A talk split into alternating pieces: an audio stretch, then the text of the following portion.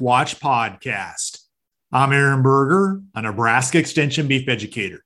For today's Beef Watch podcast, we're going to be discussing the topic of increases in both labor and equipment cost, the impact of that to cow calf producers, as well as the stocker and yearling phase, and also what are some things that might be impacting the markets as we look to the rest of this summer and on into the fall. Discuss these topics, I'm joined today by Dr. David Anderson, who's a professor and extension economist at Texas A&M University. Thanks for joining me today, Dr. Anderson. Hey, thanks for inviting me. Dr. Anderson, as we just look at what's occurred here over the last 18 months to two years, we've seen some rapid increases both in labor and equipment costs. Thinking here not only about the cost of equipment itself, but also operations and repairs in my mind, this is starting to have some impact to cow calf producers as well as the stocker and yearling phase. As we look at what's going on right now with the general economy and the impact to the cow calf producer, what are some things that you're seeing as you look at the economics and how might both cow calf producers and the stocker yearling producer think about what's going on? Well, I think you're right. You know, input costs I think input costs are one of the major explanatory factors for why we're culling so many beef cows uh, in the U.S. And what it means with those with those rising production costs, it means that those you know the calf prices that had been increasing, you know, they aren't increasing fast enough to offset the rise in costs, and so you know, for that really creates a profitability reason for a lot of folks to cull more cows on top of the drought that's really dry, a driving force in culling more cows. So, you know, those those are production costs across the board really squeeze margins and and and force more culling. You know, I, I think the the machinery part is pretty interesting. I think because you know, many times, well, you know, machinery can last longer, we can make it last longer, but that does typically incur some more repair costs. And we've had a situation where parts are in short supply for, for a lot of items. And so, you know, again, that piling on of costs, I, you know, I think for a, a lot of cattle producers in other parts of the country, fertilizer prices are really a major uh, problem. And, you know, the we have so much of, uh, particularly the South, let's say Central Texas East, that are improved pastures that really require some fertilizer uh, to reach their potential, not only for hay production, but for grazing. And so these rising costs, I think, are really putting a squeeze on grass production uh, in a big portion of where, where a lot of the cattle are in the U.S. And so uh, you know, I think that's an important factor. Fuel costs are the other one. Diesel prices, you know, through the roof. I think we're seeing an impact there of rising diesel prices, record high prices on calf prices. Because you know, the, the further you truck those calves, whether they're going to a feedlot, those feeder cattle, you know, the higher the cost it is to to do that. And what that creates is further away you are, the lower your price is because of that transportation cost. And so you know, I think we're seeing a double whammy of production costs going up, but we're seeing a hit on calf prices for some ranchers uh, just simply from the, the cost of hauling them. So, as we look at the rest of this summer and this fall, as we think about projected calf prices, do you think we may see a significant shift in basis uh, compared to maybe what we would look at for a 10 or 15 year average? I think we're seeing a couple of these things. One is, you know, that regional basis, the further you are away from where cattle feeding is, we're going to see lower prices because of that. I think we're also seeing the effects of high feed costs on on calf prices if we looked at individual weights. Um, if I looked at some Southern Plains, uh, let's say lightweight steers, four to 500 pound versus seven to 800 pound, um, I think we've already seen a, a sli- the slide uh, be squeezed pretty substantially, where the heavy feeders uh, have not declined like those lightweight calves have, uh, and so you know that's really due to this this sharp rise in feed costs. Um, I think that's really you know what I'd argue is the number one factor, and the second one is we have seen some decline in futures market expectations of fed cattle prices. So that that pressures those lighter weight calves that are going to finish later as well. And so, yeah, I think that it creates a, a, a slide that is where our heavy ones that is much smaller than normal, a weight slide. Uh, but it also creates regionally some basis differences where I think we're going to have some wider basis uh, as we think about regionally the farther those animals have to be trucked. So, you know, you know, I, th- I think that's a I think that's a good observation that you make, and and I think that's also against a backdrop of some expectations of rising cattle prices this year. We had an expectation of higher calf prices, uh, certainly calf prices that would be higher than they were last year. And I think that's still the case for this fall. But the, the top has been taken out of that, I think, by really, you know, feed costs and all the other production costs that are going on.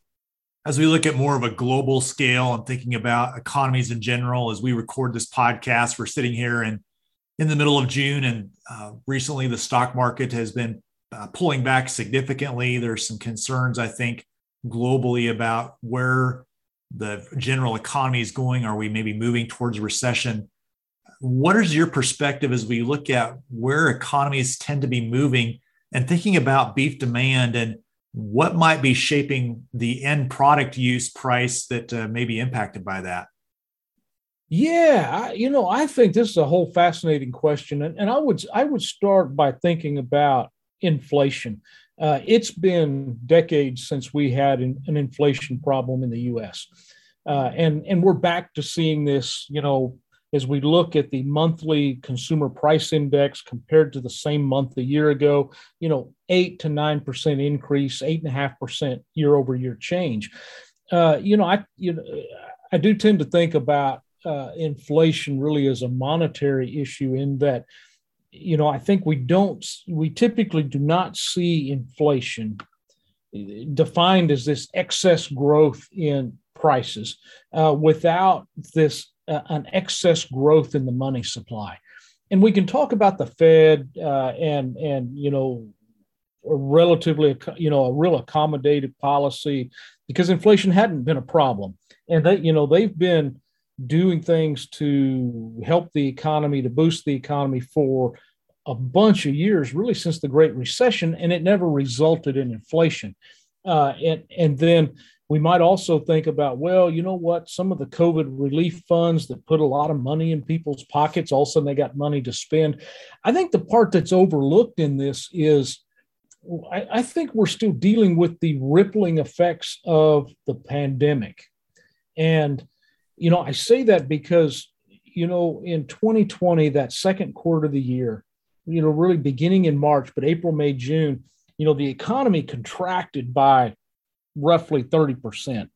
Uh, lots of folks were at home and nobody went out. We weren't, you know, I mean, that that change for folks that still had jobs and were still working, they might have been working from home people saved a huge amount of money. In fact, if we looked at some of the savings rate as a percent of disposable income, it was like 25%. So, uh, on average, across all the people in the US, they saved 25% of their money. And once everything opened up, we're spending that money. And that's another injection of dollars of, of money supply into the economy that is being worked through now. And I think that's part of this contributor to inflation, which is, you know, a demand pull, a demand pulling prices higher because we're all spending money. Uh, we also have three and a half percent unemployment. And, and normally you get three and a half percent unemployment, you start talking about some inflationary pressures because uh, uh, just because of the working labor market. So, so we've got this inflation thing, and it's been a lot of years since we've dealt with that. I think where we where we might think about beef demand is I think we already have anecdotally a, a number of uh, a lot of information in the marketplace to show that rising prices are already changing people's behavior.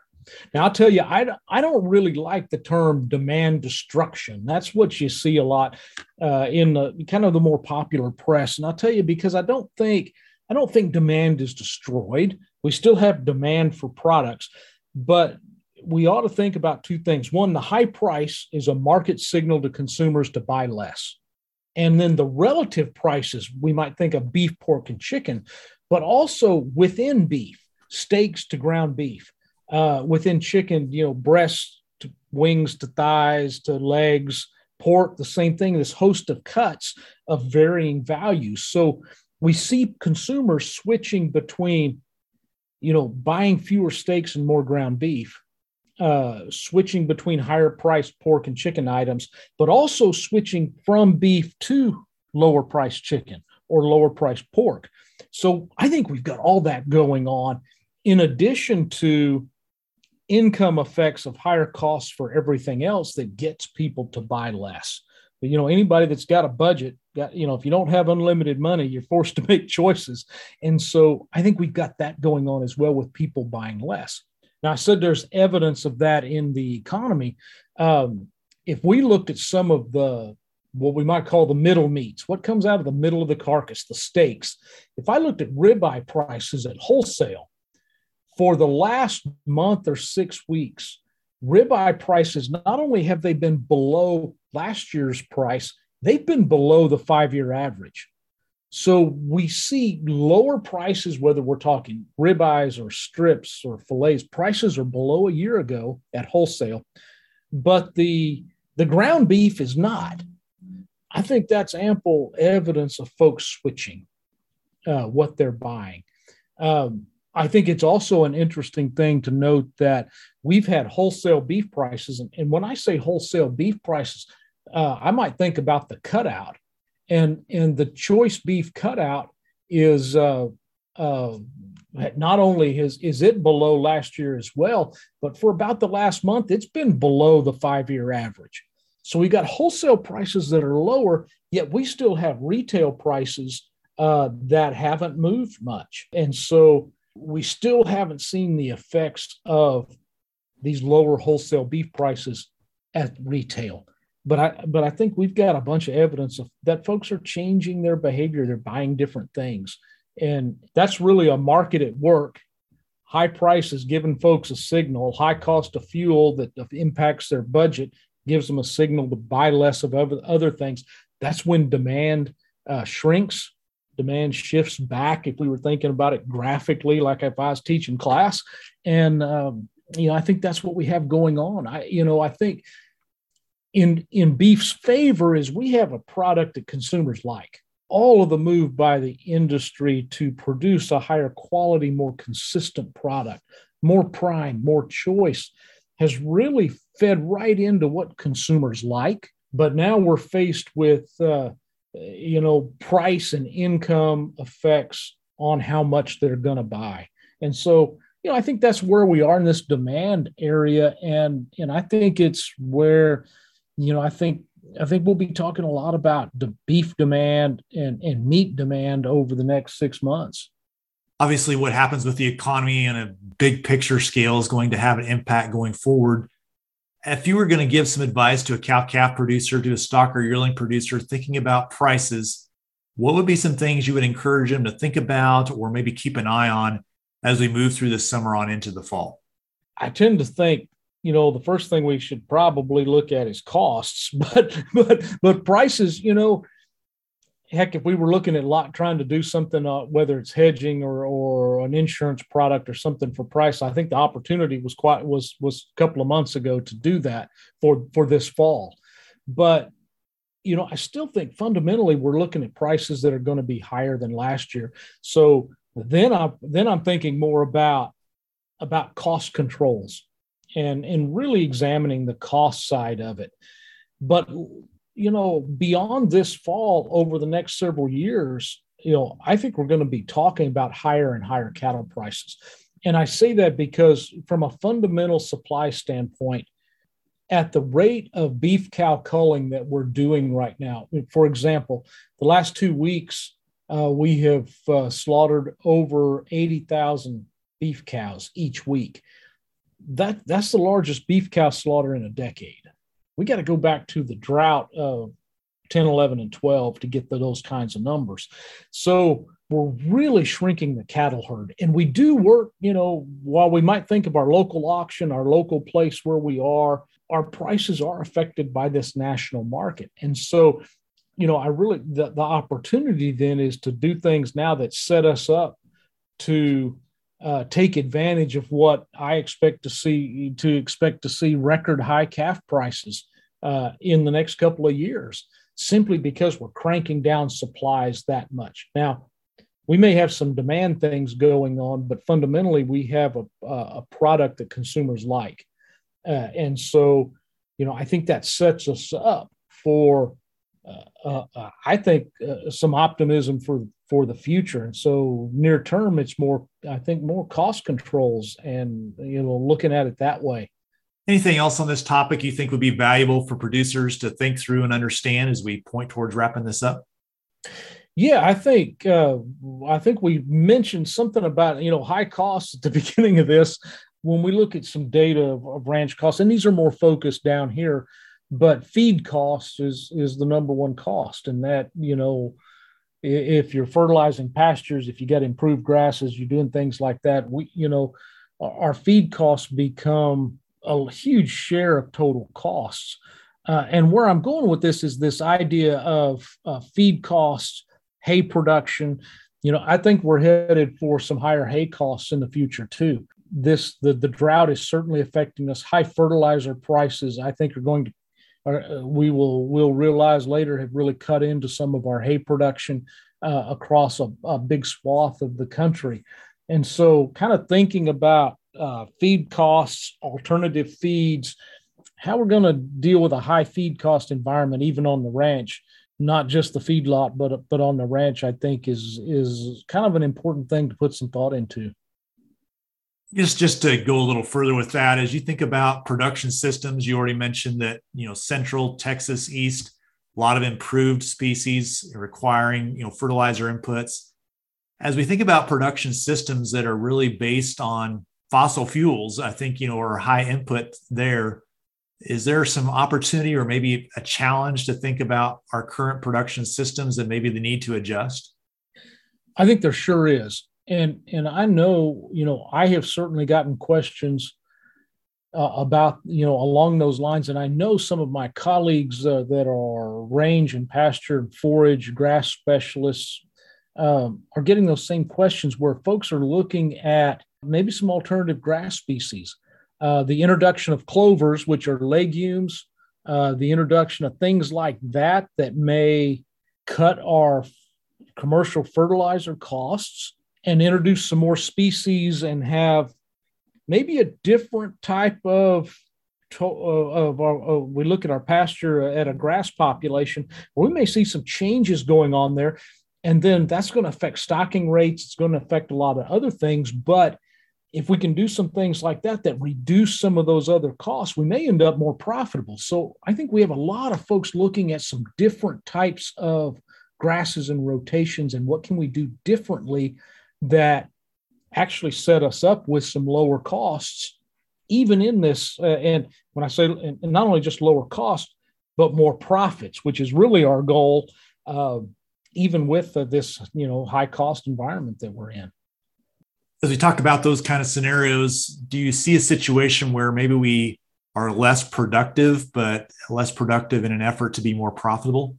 You know, in some cases, we could be with uh, where where you know certainly the amount of grass production in in these improved species where we're fertilizing a bunch and you know if we're not going to fertilize as much we're not going to produce as much grass which should affect how many animals we can have but i think the situation could be where we could produce less but be more profitable looking at those kinds of grazing and pasture management systems. Uh, and, and really, our, you know, we might think about our goal being more profitable, not, you know, as an economist, we'll talk about maximizing profits, not necessarily maximizing production. So we're really looking at what's that optimal uh, thing rather than a maximum. And, and and I think that's the question a lot of people are looking at is can I change my grasses? Can I change what I have here, yet still be more profitable. And, and that's really the goal I think we're usually looking for. Dr. Anderson, really appreciate your time today. Thanks for the conversation. Hey, you're welcome. I mean, I think this is a, this whole area, you know, there's a lot of fascinating stuff to talk about, and and I sure appreciate the chance to be with you today. Well, for more information on the topic that was discussed in today's Beef Watch podcast, I would encourage you to visit the beef.unl.edu website. Also, if you have questions for Dr. David Anderson, you can find him at Texas A&M University. Again, he's in the Department of Agricultural Economics.